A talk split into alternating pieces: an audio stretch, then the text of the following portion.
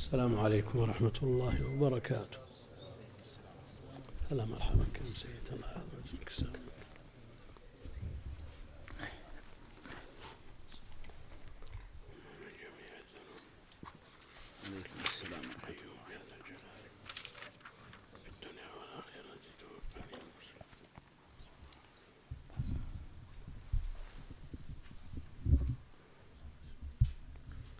اللهم صل وسلم على البشير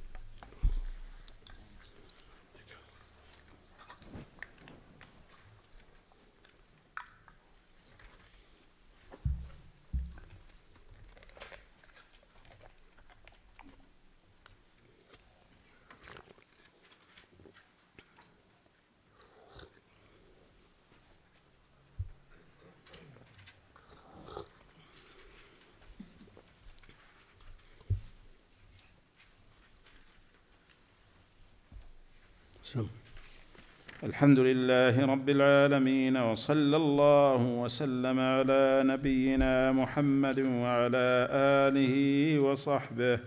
قال رحمه الله تعالى باب الرجعة والزوجة إذا لم يدخل بها والزوجة إذا لم يدخل بها تبينها تطليقه. وتحرمها الثلاث من الحر والاثنتان من العبد. وإذا طلق الحر زوجته أقل من ثلاث فله عليها الرجعة. بعد الدخول بعد الدخول. سم؟ وإذا طلق الحر زوجته بعد الدخول.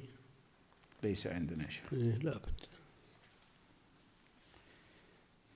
زيادة بعد الدخول يا شيخ؟ لا بد منها.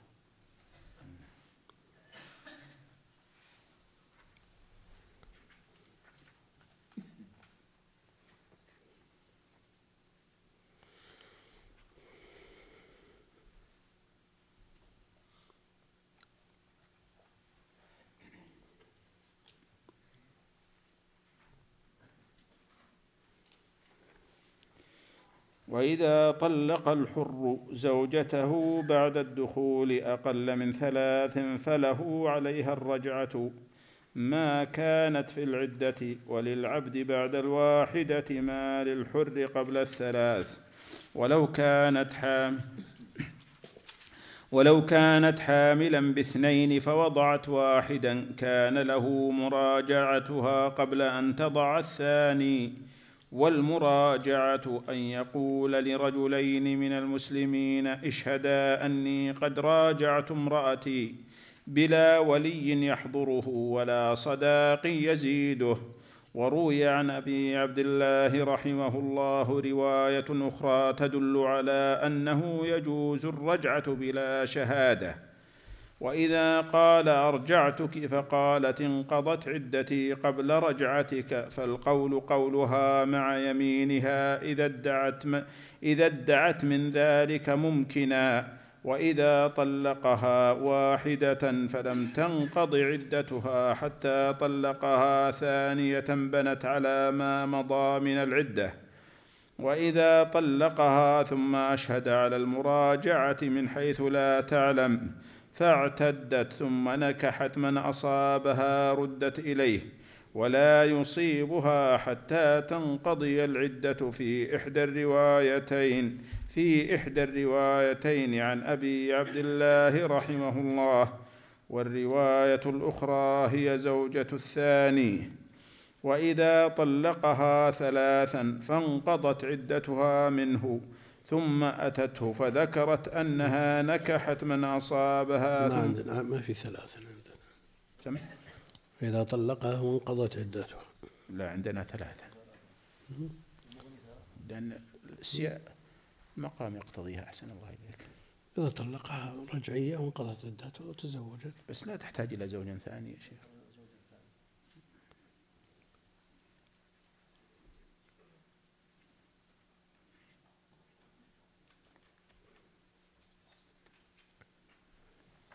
إذا طلقها.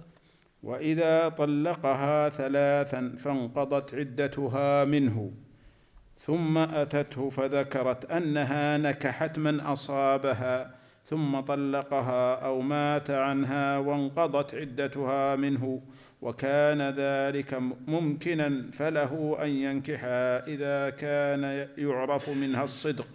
إذا كان يعرف منها الصدق والصلاح فإن لم تكن عنده في هذه الحال لم ينكحها حتى يصح عنده قولها والله أعلم. الحمد لله رب العالمين وصلى الله وسلم وبارك على عبده ورسوله نبينا محمد وعلى آله وأصحابه أجمعين. أما بعد فيقول المؤلف رحمه الله تعالى باب الرجعة. الرجعة ارتجاع الزوج مطلقته غير البائن بينونة كبرى.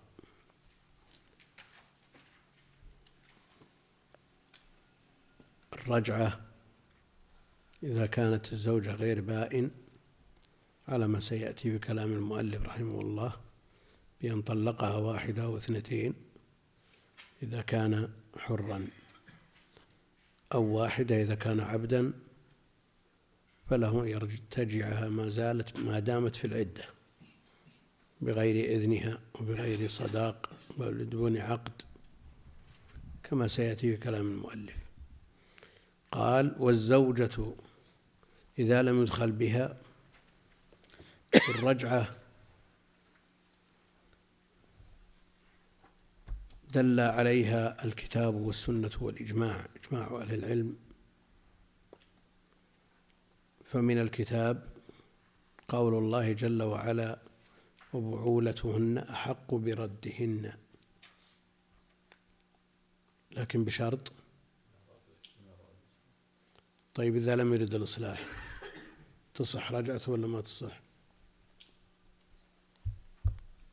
الرجعة تصح يا شيخ. الرجعة تصح ولكن مع الإثم يأثم والشرط؟ إن أراد إصلاحا.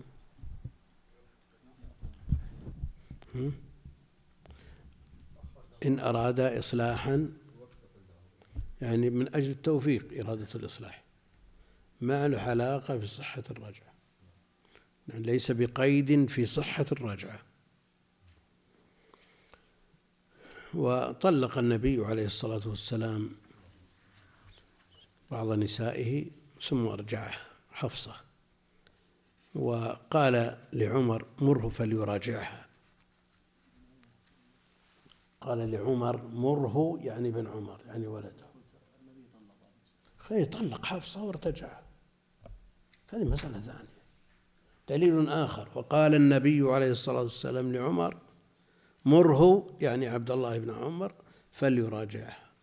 على الخلاف المراد بالرجعة هي إمساك أو ارتجاع من طلاق على ما سبق تقريره في طلاق الطلاق في الحيض.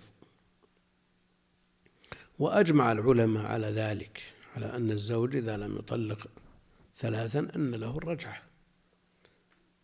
ما دامت في العدة بدون عقد وإن خرجت من العدة فتحتاج إلى عقد جديد وصداق وولي وشهود وغير ذلك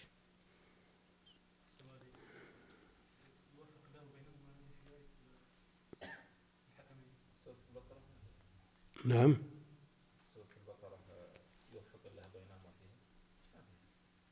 إن أراد إصلاحا. طيب الآية وبعولتهن أحق بردهن في ذلك. إن أرادوا إصلاح التوفيق في مسألة هنا ولا في الحكمين؟ نعم. فإرادة الإصلاح في ظاهر الآية قيد لصحة الرجعة. قيد لصحة الرجعة. لكن هل قال أحد من أهل العلم أنه إذا لم يرد الإصلاح أن الرجعة غير صحيحة؟ أبدا. ما, قال. ما أعرف قائل بذلك. إذا لم يرد فما فائدة هذا القيد إن أراد إصلاحا؟ هذا من باب الحظ من باب الحظ والحث حث. وما الدليل على عدم إرادته؟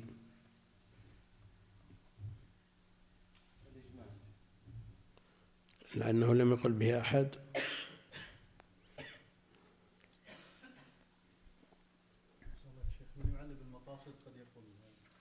وين؟ من معلم المقاصد اي نعم الزواج والإصلاح مم. ما يؤخذ الشيخ من قول النبي صلى الله عليه وسلم لعمر مره فليراجعها قد ما يريد الاصلاح ما يريدها مثلا يرجعها ثم يطلقها لا الشرط آه، صريح في الآية. فهل هو قيد معتبر عند أهل العلم أو لا؟ هذا الكلام.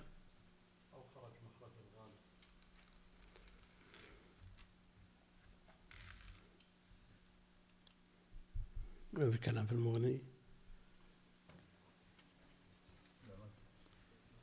ارجع للتفسير أحسن الله اي أحسن.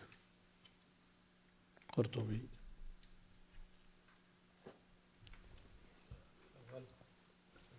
اي لا.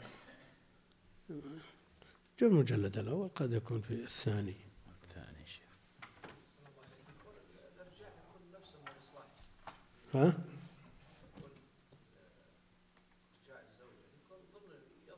لا لا إذا راجعها وهو يضمر إلحاق الأذى والضرر بها. تصح الرجعة ولا ما تصح؟ طلع طلع الشيخ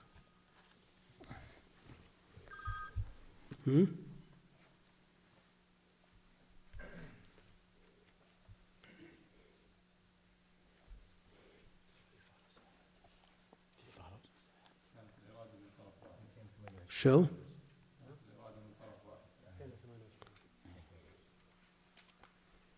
طيب واحد أراد الضرر الزوج أراد الضرر رجع أهله من أجل الضرر اي الثاني ما هو فيها الزوجة هي اللي تراجع. إرادتها ما لها اعتبار. هم؟ شو؟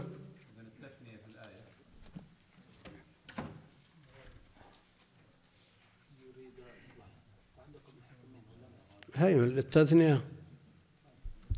لكن آية الرجعة. آية الرجعة. وبعولتهن أحق بردهن في ذلك إن أرادوا يعني الأزواج ال- ال- البعولة الأزواج. ولا المرأة ما لها ما لها تريد إصلاح ولا تريد إفساد؟ لا، الأمر ليس بيدها. نقول حصلت الرجعة والمرأة تريد الإفساد المرأة ليس لها إرادة في هذا. الكلام في الأزواج. إن أرادوا إصلاحا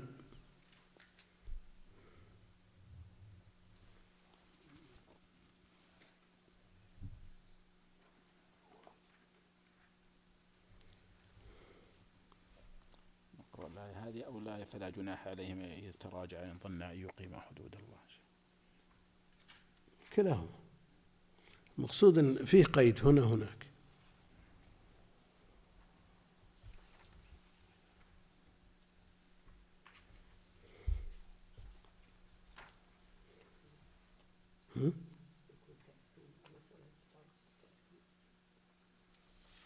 يعني هل هذا قيد مؤثر في صحة الرجعة ولا لا؟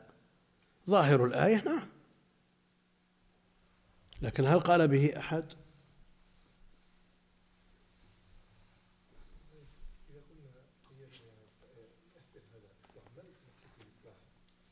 المهم لا يريد الضرر بها لا يريد إلحاق الضرر بها إن أرادوا إصلاحا يقابله إن أرادوا إفسادا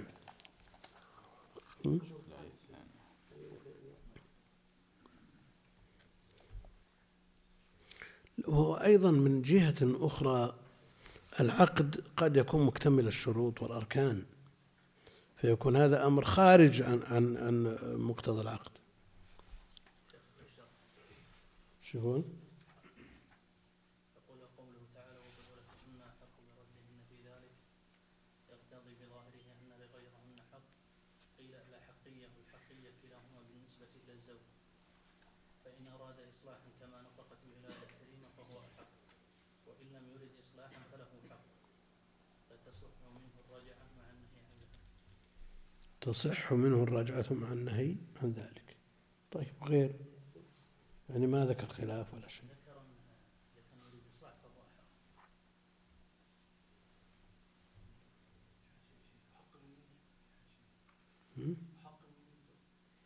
هذه أفعل تفضيل. لو بد أن يوجد مفضل عليه. يعني مقتضى الصيغة أن يكون يشتري وش يقول؟ نقرأ يا شيخ. لحظة يا شيخ. نعم يقول لم يشترط ذلك جماهير العلماء قال شيخ ابن قاسم في حاشية الروض وإذا راجع فعليه أن يطأ عقب هذه الرجعة إذا طلبت ذلك منه إن أراد إصلاحا وقال بعضهم لا يشترط أن يريد إصلاحا لدلالة الآية على التحريض على الإصلاح والمنع من الإضرار وقال الشيخ يعني ابن تيمية لا يمكن من الرجعة إلا من أراد إصلاحا وإمساكا بمعروف إلى آخر الكلام ها؟ إيه هذا تق- ظاهر يعني سياق الآية يدل على أنه قيد في صحة الرجعة وشيخ الإسلام كأنه يميل إلى على ما ذكر إلى ذلك شو يقول؟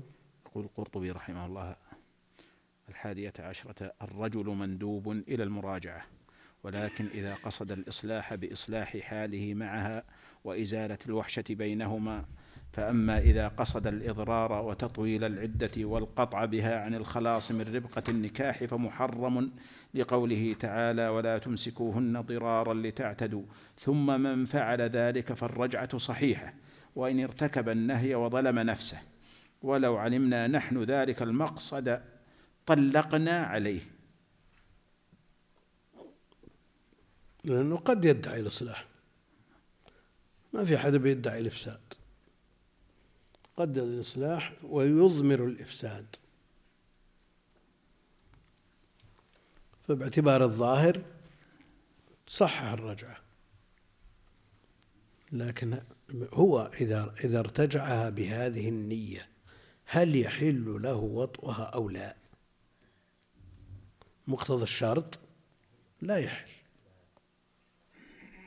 مقتضى الشرط لا يحل له ذلك.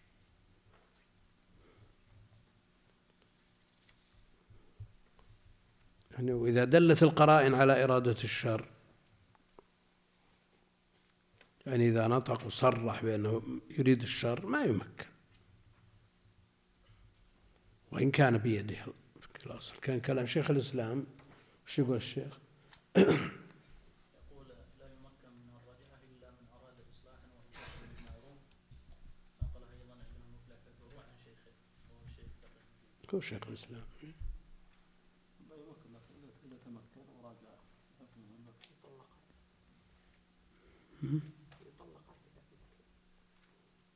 يطلق عليه. يلزم بالطلاق. في شيء عند الشيخ الآية الثانية ليس فيها شيء. قضاء المقصود إنها ليست محل إجماع. المسألة ليست محل إجماع في تصحيح الرجعة مع إرادة الإفساد. نعم كونه يجبر على الطلاق شيخ صحيح دليل أنها صحيحة إيه. لأن هذا أمر قلبي ما يعرف. قد قد يراجع ويمكن منها وهو مضمر للإفساد. فإذا اطلع من من من كلامه أو من القرائن القوية الدالة على ذلك قال يطلق عليه. في الأصل صحيح. ما في شيء؟ لا الآية الثانية ليس فيها شيء حول الموضوع هذا. شو يقول؟ الآية الثانية؟ إيه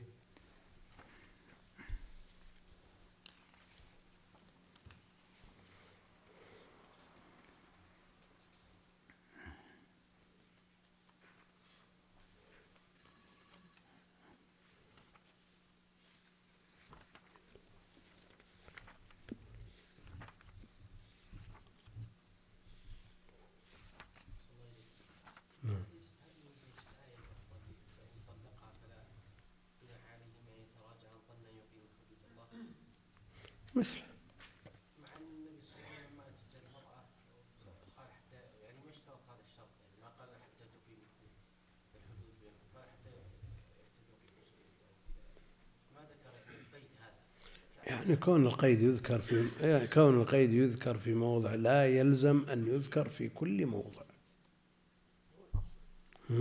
يعني إذا ذكر في موضع تقوم به الحجة خلاص انتهى نقرأ الشيخ إيه، تفضل. قال رحمه الله تعالى الثانية قوله تعالى إن ظنا أن يقيما حدود الله شرط قال طاووس إن ظن إن ظنا أن كل واحد منهما يحسن عشرة صاحبه وقيل حدود الله فرائضه. أي إذا علم أنه يكون بينهما الصلاح بالنكاح الثاني فمتى علم الزوج أنه يعجز عن نفقة زوجته أو صداقها أو شيء من حقوقها الواجبة عليه؟ فلا يحل له أن يتزوجها حتى يبين لها أو يعلم من نفسه القدرة على أداء حقوقها. وكذلك لو كانت به علة تمنعه من الاستمتاع كان عليه أن يبين كي لا يغر المرأة من نفسه. وكذلك لا يجوز أن يغرها بنسب يدعيه ولا مال له ولا صناعة يذكرها وهو كاذب فيها. وكذلك يجب على المرأة إذا علمت من نفسها العجز عن قيامها بحقوق الزوج أو كان بها علة تمنع الاستمتاع من جنون أو جذام أو برص أو داء في الفرج لم يجز لها أن تغره وعليها أن تبين له ما بها من ذلك. كما يمكن أن يقال مثل هذا في ابتداء النكاح لا في الرجعة لأنه يعرفها وتعرفه. مثل هذه الأمور ما يمكن أن يغر بها. ما ذكره شيء. إلا شيء طارئ. كله في العيوب.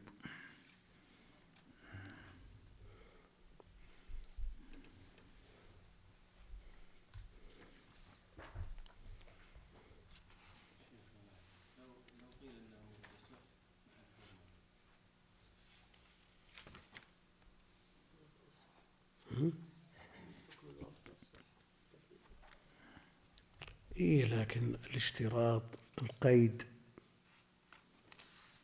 إن أرادوا إصلاحا له مفهوم ولا لا مفهوم له؟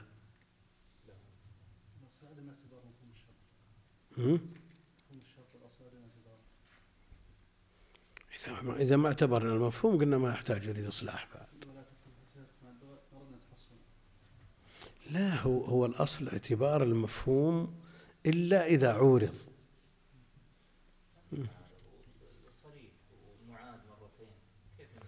هو إلا إذا عورض نعم نلغيه. لا تأكل الربا أضعاف مضاعفة. مفهوم الضعف والضعفين ما فيه إشكال مع أنه معارض بأدلة صحيحة صريحة. فحينئذ يلغى المفهوم وهذا منه. إن تستغفر لهم سبعين مرة فلا يغفر الله لهم. هم؟ لو زاد على السبعين أن الله لا يغفر أن يشرك به. معارض. أما إذا لم يعارض فالأصل اعتبار المفاهيم.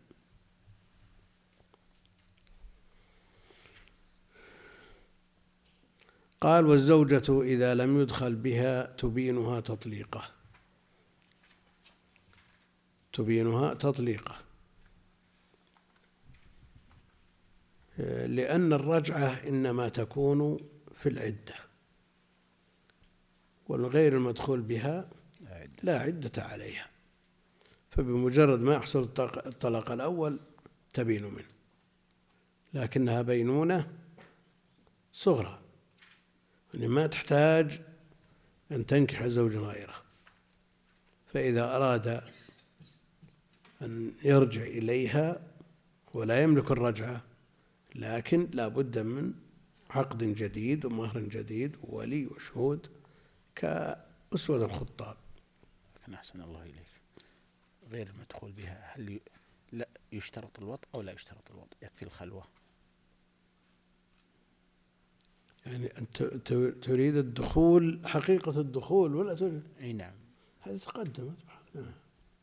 خلاف فيها معروف ها؟ المذهب ما, ما طيب إذا كانت خلوة يغلب على الظن أنه لا يتمكن منها كما لو خلا بها في السيارة يا شيخ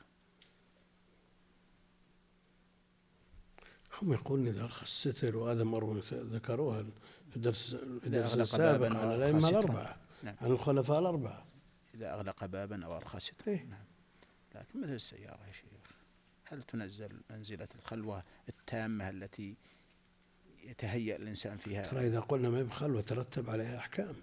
لكن لو قلنا أن الخلوة مراتب لو قلنا أن الخلوة مراتب خلوة يتمكن فيها الإنسان من المرأة وخلوة لا يتمكن.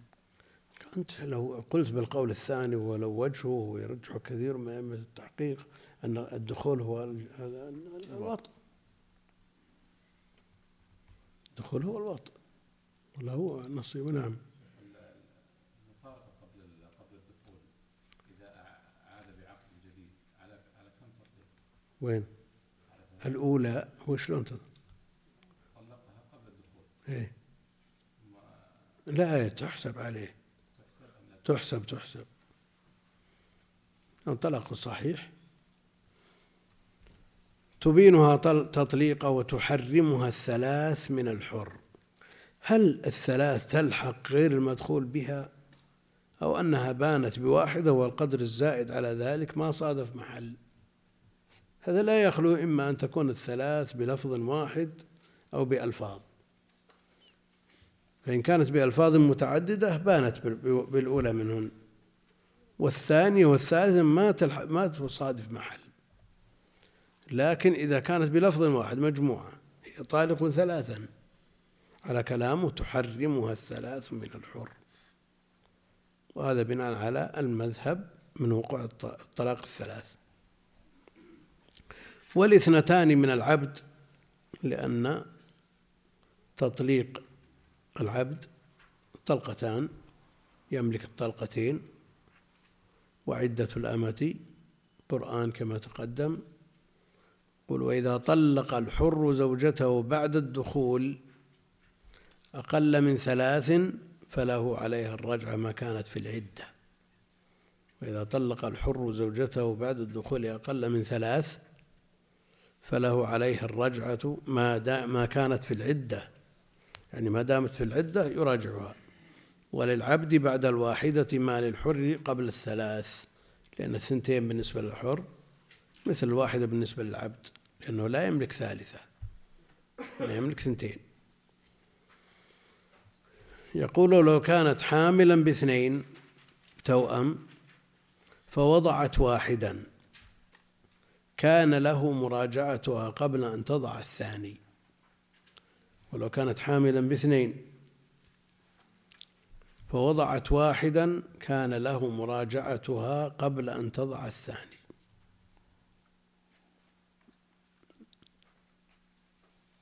باعتبار أن الاثنين بمثابة الواحد.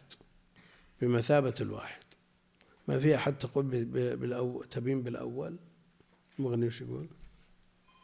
قال رحمه الله هذا قول عامة العلماء إلا أنه حكي عن عتبة أن العدة تنقضي بوضع الأول وما عليه سائر أهل العلم أصح فإن العدة لا تنقضي إلا بوضع الحمل كله لقول الله تعالى وولاة الأحمال أجلهن أن يضعن حملهن واسم الحمل متناول كل ما في البطن فت- فتبقى العدة حمل آه، مفرد مضاف يعم.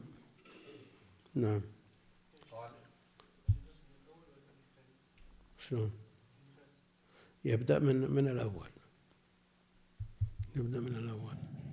قال تبقى العدة مستمرة إلى حين وضع مخلاق الحمل فتبقى الرجعة ببقائها ولو انقضت العدة بوضع بعض الحمل لحملها التزويج وهي حامل من زوج آخر ولا قابل به وأظن أن قتادة ناظر عكرمة في هذا فقال عكرمة تنقضي عدتها بوضع أحد الولدين قال له قتادة يحل لها بأن تتزوج قال لا قال قسم العبد ولو خرج بعض الولد فارتجعها قبل أن تضع باقيه صح لأنها لم تضع جميع حملها فصارت كمن ولدت أحد الولدين شو الثاني؟ ولو وضعت بعض الحمل. فارتجعها قبل أن تضع باقيه صح لأنها لم تضع جميع حملها فصارت كمن ولدت أحد الولدين صحة الرجحة يعني. إيه.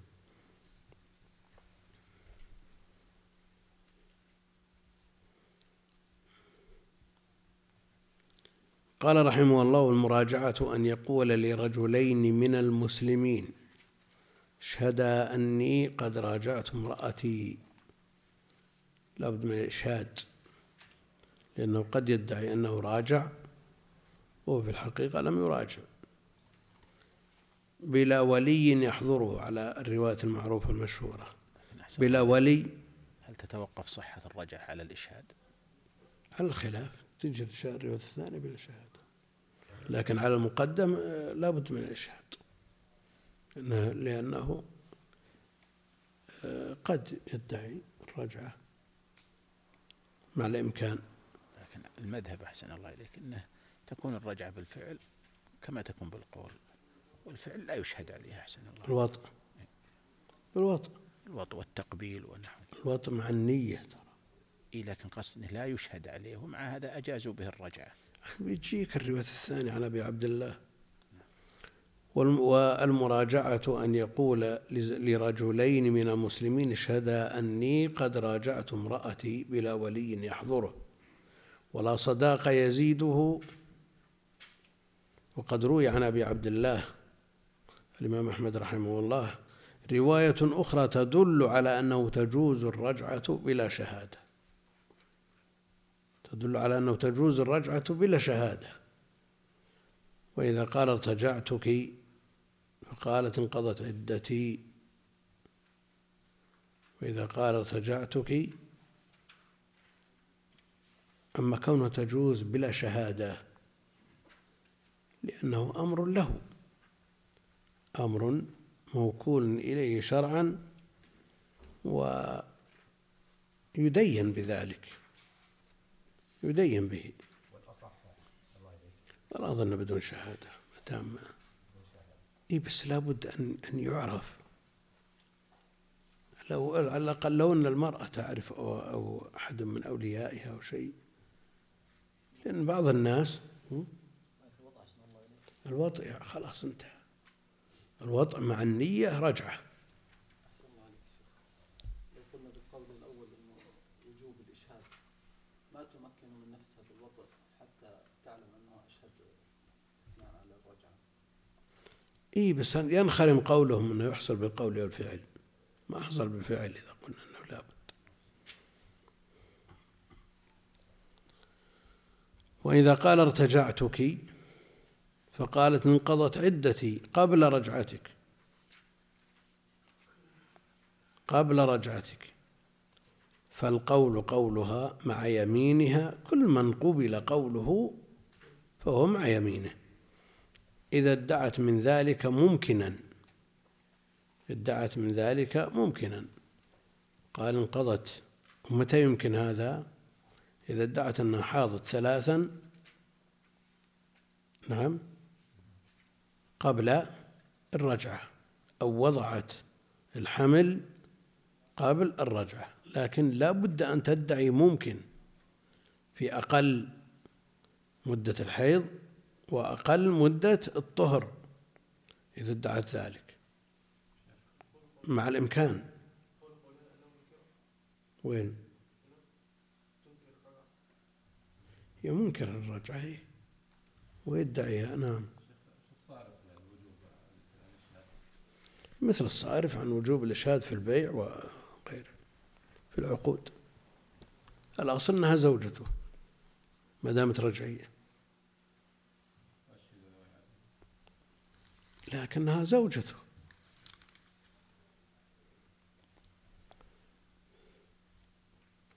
فالقول قولها مع يمينها إذا ادعت من ذلك ممكنا. إذا ادعت غير ممكن. حامل في الشهر الثالث أو الرابع أو الخامس. وقالت ولدت قبل ما قبل المراجعة. السلام كل من قبل قوله فلا بد أن يكون مع يمين. كل من قبل قوله بلا بينة فمع يمينه؟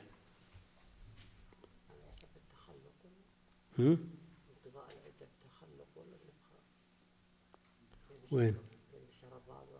اي معروف. الأحكام المتعلقة بالأم تكون بالتخلق والمتعلقة بالولد تكون بنفخ الروح. خلاص متخلق تخرج من العدة. ليه؟ نعم.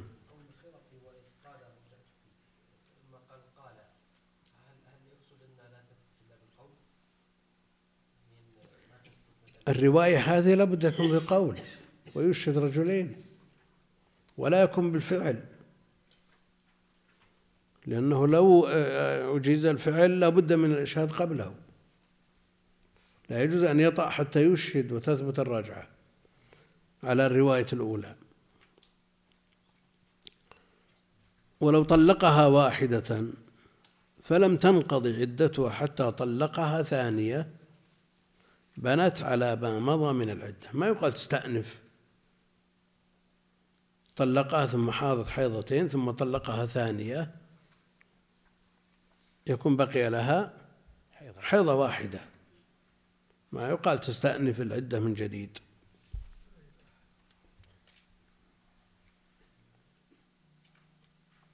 وإذا طلقها ثم أشهد على المراجعة من حيث لا تعلم فاعتدت. وهذا يحصل. ويحصل من كيد الرجال شيء. إحنا حضر الزواج زواج الثاني. حاضر زواج الثاني. ثم أحضر شهود من من الغد أو ليلة الدخول. حضر الشهود انه مراجع ما قال شيء. أول الأمر وتعشى معهم ويوم أراد أن ينقلها إلى رحله قال هذا هذا المشهود اني مراجع ما الحكم؟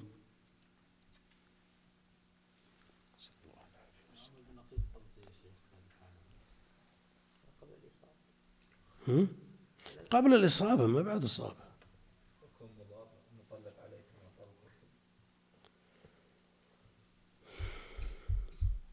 ترى مسائل ما هي افتراضية واقعة. فعله بعض الناس. نسأل الله العافية. حاضر. لو بعد كان من من بيئة يأخرون العشاء ويأخرون الدخول إلى قرب الفجر كأنه سامر معهم وعارض معهم.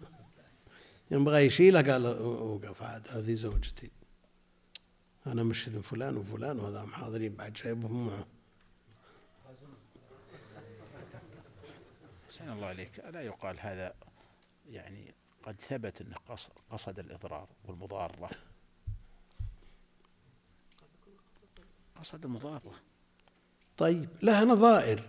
لو شخص رأى آخر يشيد بناء على أرض له ويمشي مر معه ليل نهار يقول خلوه لين يكمل العمار ثم نطالبه. ومن قال ليس لها ظالم من حق. واقع. أحيانا تصير بدون قصد أحيانا تصير بقصد في مثل هذه الصورة.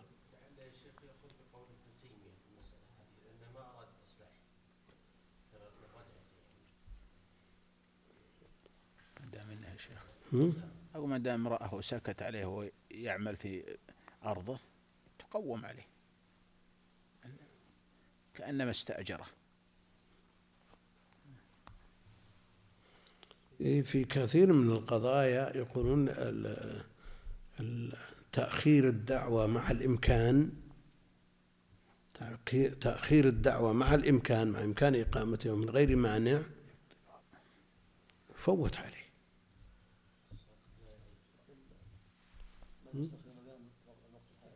شو؟ المقصود أنه في مثل هذه الصور التي يراد بها الإضرار لا بد أن, أن, أن يعامل بنقيض قصده. لا بد أن يعامل بنقيض قصده.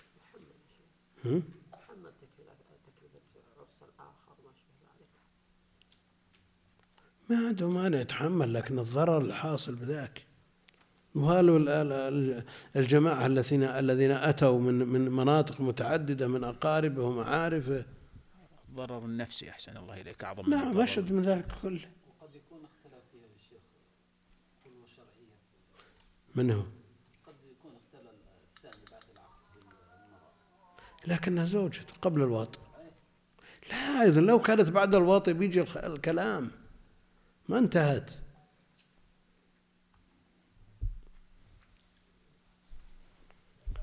نعم. ما يسقط الحق لكن يعالج معالجة مناسبة. يعالج معالجة مناسبة بحيث آه، آه، ما يخرج سالم اللي يرى الشخص يتصرف في ماله آه، ساكت.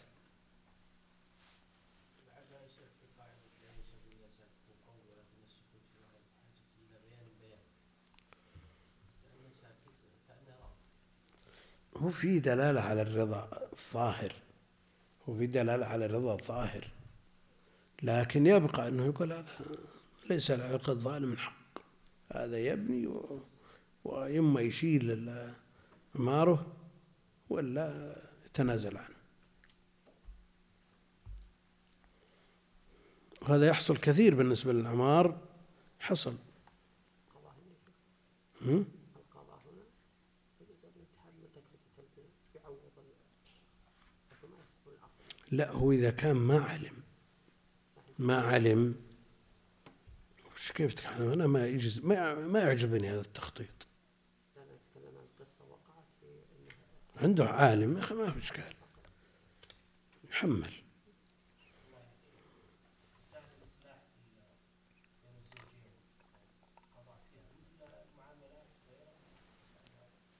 والله. ما إذا قصد الضرر الح- الحكم واحد.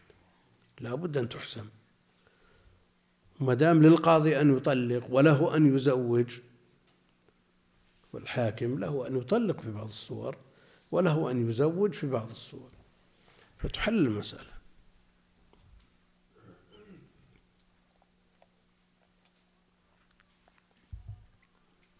ولو طلقها واحدة فلم تنقضي عدتها حتى طلقها ثانية بنت على ما مضى من العدة.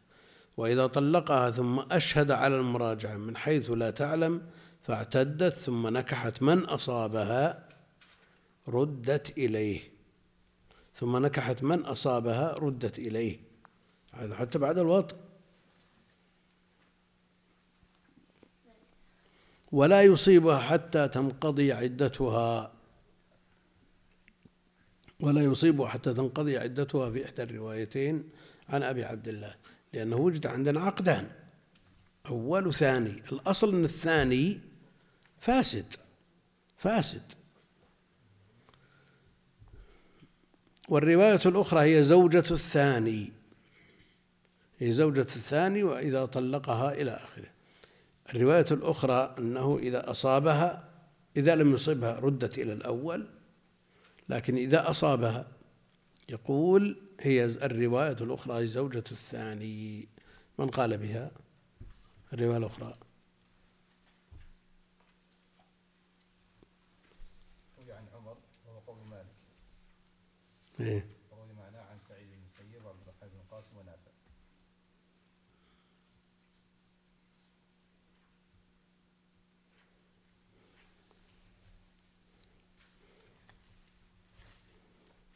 لكن في المسألة التي صورناها ما أصابها.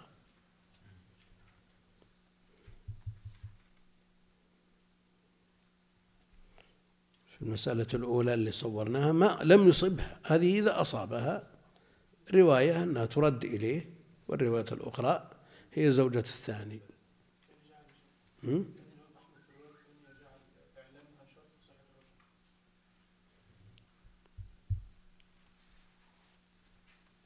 علمها علمها بذلك. إذا علمت بذلك لزمت.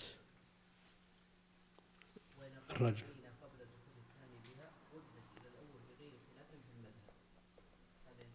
وش يقول؟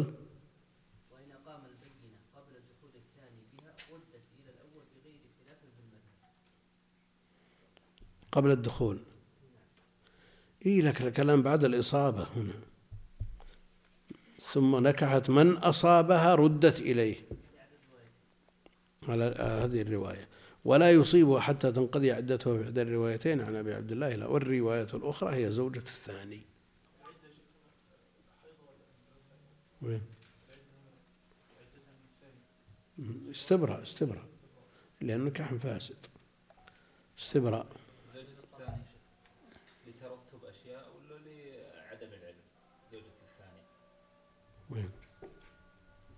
الزوج الثاني لأنه صحح عقده. لأنه صحح عقده.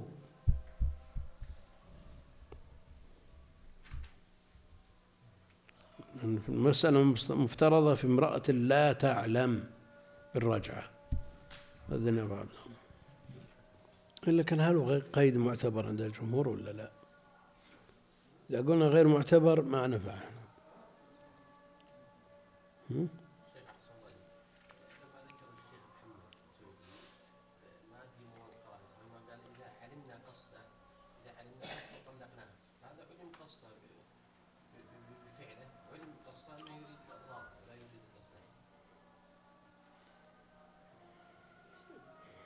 هذا واضح في من حضر في من حضر.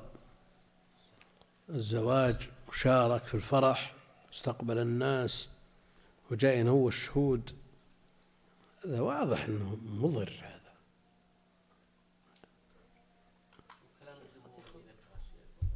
وين؟ لا لا ما هو كلام الجمهور. لا الجمهور على ان القيد غير معتبر. نعم إذا كانت تزوجت بعد طلاق الأول بفترة بسيطة وبعد انتهاء عدتها بفترة بسيطة إذا يتصور مثل المسألة هذه أنها غير مضاعف لكن إذا كان تركها مثلا ثلاث أربع سنوات ثم تزوجت ثم أعلن رجعته جاء بطاقة دعوة تبي تتزوج. وحضر وأجاب وبارك. ها؟ لا أنا أقصد المدة. المدة الآن إذا طالت المدة يظهر فيه المضارة ما طالت المدة بس عرف إنه تبي تتزوج ولا ادعى إنه مراجع.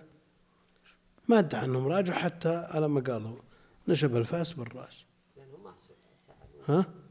شو ما سألوه؟ يحتاج إلى سؤال يا شيخ الله يرضى يحتاج سؤال جاي هو يتزوج حرمته حضر زواج حرمته ما بصحيح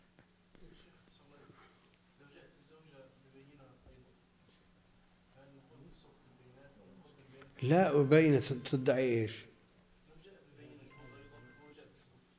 شهود على إيش جاءت به؟ بعد إيش؟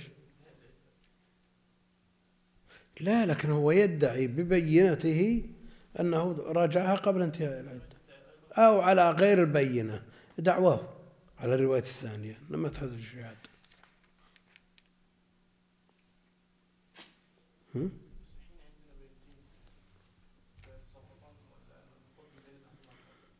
لكن وش وما يدريها أن العدة انقضت قبل رجعته؟ هو يدعي والرجعة بيده. الرجعة بيده نعم. وين؟ في المسألة الأولى؟ على الأولى. إيه؟ الثانية هي زوجة الثاني باعتبار أن ال-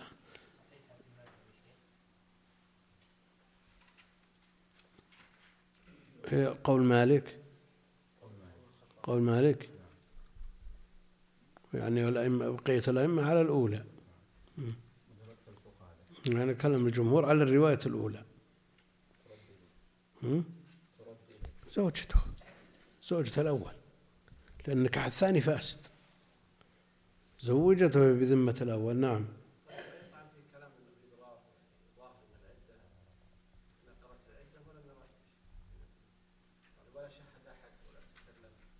لا هذا مشهد. بس حاضر الزواج. جاين هو الشهود العرس وكل العشاء وعرضوا مع الناس واشتغل. يوم بغى يركب السيارة قال ترى أنا مراجع. والله يبي له خيزران. ها؟ وهذا والله يبي له خيزران يا شيخ. إي والله يحتاج إلى أدب. يوم ركبت معه بالسيارة قال افتح القزاز أعوذ بالله أعوذ بالله هل يلزم شلون يلزم؟ أن يسأل هل هل لك نية رجل قبل أن يتزوج؟ شلون؟ حق الناس لا اللزوم لا. اللزوم لا الأصل الطلاق. الأصل في هذا الطلاق. سم؟ ها؟ حسبنا الله. يحضر العقد وحاضر الملك. إيش فيه؟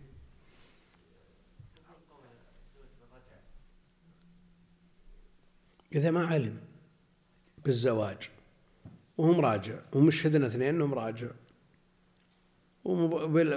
في اليوم الأول أو الثاني من نهاية العدة تزوجت. بدون علم بد... آه، وهو مراجع بدون علمها هذه المسائل تحتاج إلى حسم. إي نعم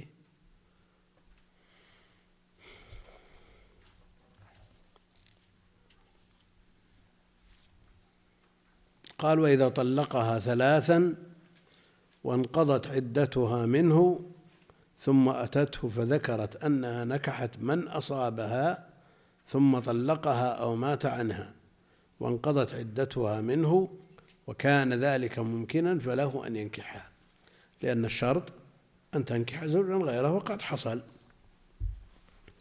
ادعت ذلك مع الإمكان فإن فله أن ينكحها إذا كان يعرف منها الصلاح الصدق والصلاح.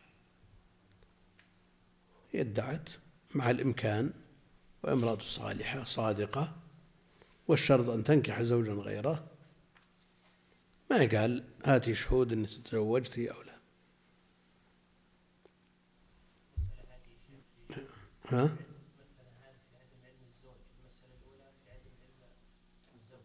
اي هذه في عدم عزم الزوج. تزوجت زوجا آخر بالشرط ونكحها ووطئها ثم حلت للأول فأخبرته أنها تزوجت. ما يلزم أن يعلم بزواجها. إذا كانت صالحة صادقة وإلا لابد من البينة إذا غلب على الظن أنها غير صادقة. فله أن ينكحها إذا كان يعرف من الصدق والصلاح. لأن المطلقة ثلاثا لا بد أن تنكح زوجا غيره. وأظن نقل عن سعيد بن المسيب أنه ليس بشرط.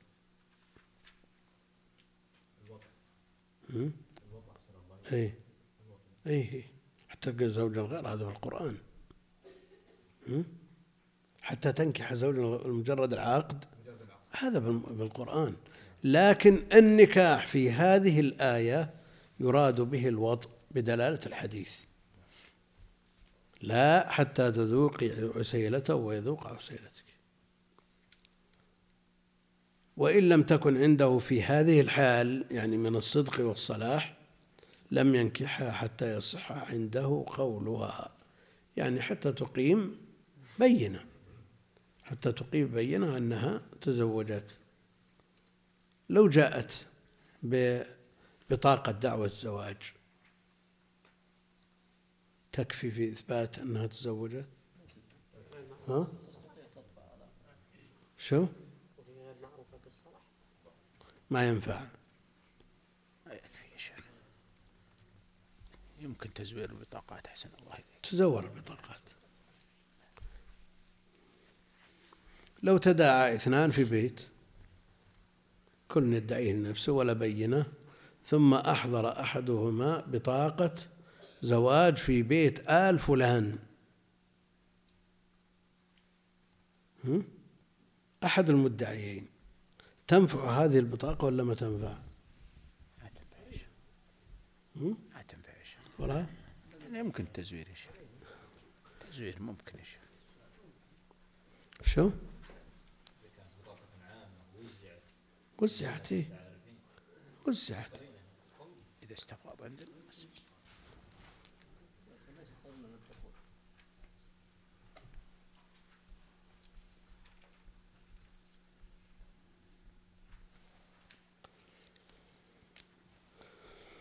مسألة واقعة.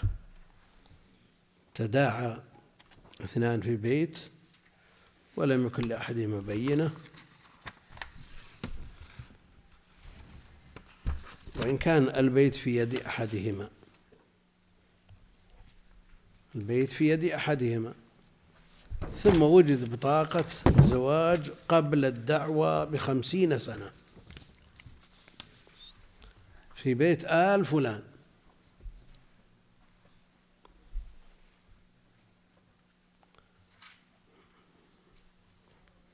البطاقة ليست كافية للحكم؟ لكن مسك طرف الخيط على ما قال.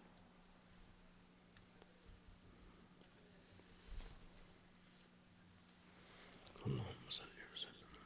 لابد أن يكون من ارى هذا الزواج أو حضره وين؟ اللي اللي حضروا ما عندهم إلا هالبطاقة. ما عندهم إلا هذه البطاقة وأنه في بيت ال فلان راجع يا شيخ آه، بعد الدخول للاول ولا للثاني؟ والله الآن بعد الدخول قوي جانبها قوي جانب المرأة. فنحتاج إلى بينة من الزوج الأول. المسألة قبل الدخول وقبل هذه جانب الزوج قوي. وبعد الدخول بعد الدخول معارض بشيء قوي ودخول الزوج الثاني النكاح الثاني. وإن كان أصل التقعيد ماشي على أن النكاح الثاني فاسد هم؟ شو؟ إيه لا لا, لا ال- ال- ال- الفقهاء سيما في المذهب على أن الثاني فاسد فلا اعتبار له هم؟ مفسده خارج الماهيه خارج وش؟ يعني العقد والشروط كلها موجوده لا امرأة في ذمة رجل. كيف يصحح؟ محل غير قابل لأن لأن تزوج لأنها ما زالت في ذمة الأول.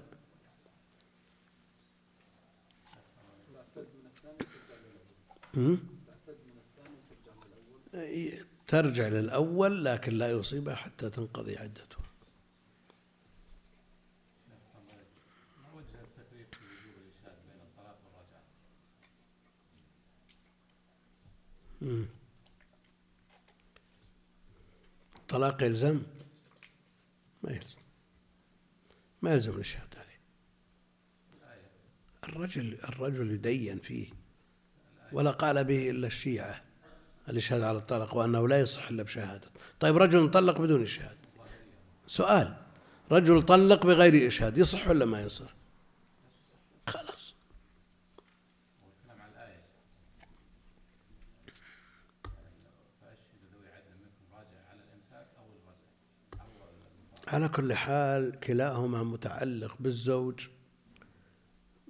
وجودا طردا وعكسا لأن الأصل ثبوت العقد. الأصل ثبوت العقد. يبقى أن الإشهاد وأشهدوا منكم حتى في البيوع مو بلازم. عامة أهل العلم على أنه سنة.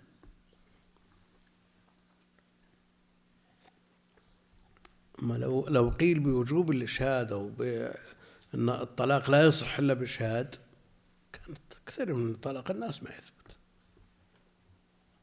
هذا الشيء بينه وبين ربه نعم.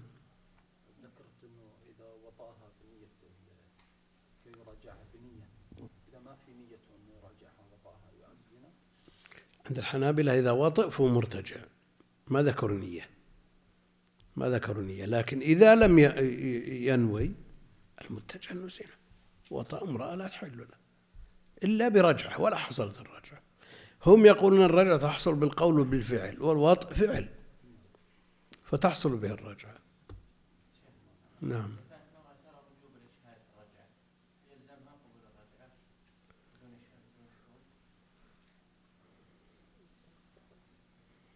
هل هل ال- ال- المعتبر رأيه هو ولا رأيه هي ولا رأي القاضي الحاكم بينهما؟ يعني من نظير مسألة الولي. ها؟ إذا كان الزوج يرى اشتراط الولي والزوجة لا ترى اشتراط الولي ثم حصل النكاح بلا ولي هل يصحح أو لا يصحح؟ أو يصحح من طرف ولا يصحح من طرف بحيث يكون الزوج آثم وغاطئ بغير حل- حلال والمرأة لا تأثم. أحسن الله إليك. شو؟ لا مسائل لا تنقضي. امرأة ترى أن كشف الوجه جائز والزوج يراه آه، لا يجوز. هل يجوز يلزمها ولا يلزمها؟ مسائل ترى لو طردناها ما, ما انتهينا أبد من هذا. لا لا إذا كانت من أهل النظر والاجتهاد ما يبقى على دين زوجي. لكن باعتبار ما يخل بعرضه يلزمها به. يقول أنا ما بين الناس يتفرجوا على أمرتي. نعم. فله حق أن يمنعه. بالنسبة للرجعة فلا يقال إنها حق للرجل ليس للمرأة فيها حق. فسواء كانت ترى وجوب الإشهاد أو لا ترى لا اعتبار لرأيها في هذا لأنه متعلق بالرجل ليس متعلقا بالمرأة. طيب والنكاح؟ لا النكاح متعلق بهما جميعا يا شيخ حسن الله إليك. لا بد من إذنها ورضاها. والحجاب. لكن الرجعة لا تستعد والحجاب. سم؟ الحجاب. الحجاب هذه مسألة رأي أحسن الله إليك. لكن هنا طيب ما ترى. لكن تنازعه. إيه لكن أحسن الله إليك. هنا الرجعة لا يؤخذ فيها لا لا هو, هو يتضرر بتركها الحجاب. وهي لا تتضرر بالحجاب. يتضرر. يقول أنا لا أريد أحدا يطلع على زوجتي. تقول هذا رأيي مو بصحيح. يلزمها.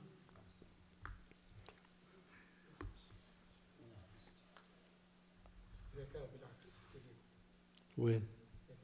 نعم إذا كان بالعكس إذا كانت ترى الحجاب ولا يراه. هو يمنعه ما تدخل في لا طاعة المخلوق بمعصية الخالق إن كانت تراها معصية وهو ما يراها معصية يرى شيء مباح لا ضرر عليه. بالعكس بل هو المصلحة. لا ضرر عليه. بل له مصلحة. فلا رأيه ها؟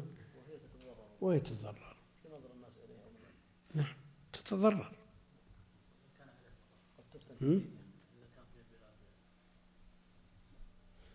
نعم إذا كان في بلاد حرية وإباحية ويتعرضون للنساء المتحجبات ويؤذونهن وهناك حقوق أيضا متعلقة بحقوق إنسان في بلاد الكفر مع الأسف أن قوانينهم نعم قوانين تمنع ومصالح مرتبة على على مثل هذا المنع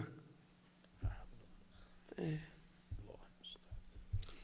لما اختلطنا مع الكفار كثرت يعني مجالستهم اضطربت أمورنا.